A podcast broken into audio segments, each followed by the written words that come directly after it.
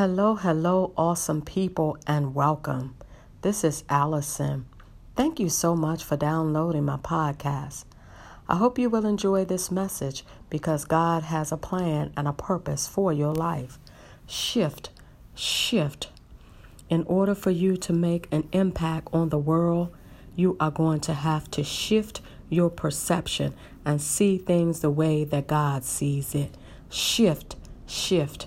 Get connected with people who are seeking God, and you will see that their conversation is on a higher level, meaning they don't talk like the world. Their words are seasoned with higher expectations from God.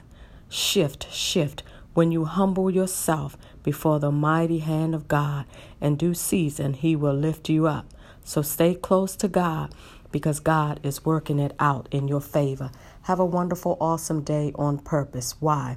Because you deserve it. If you get a chance, visit my website at www.allisongdaniels.com. Peace.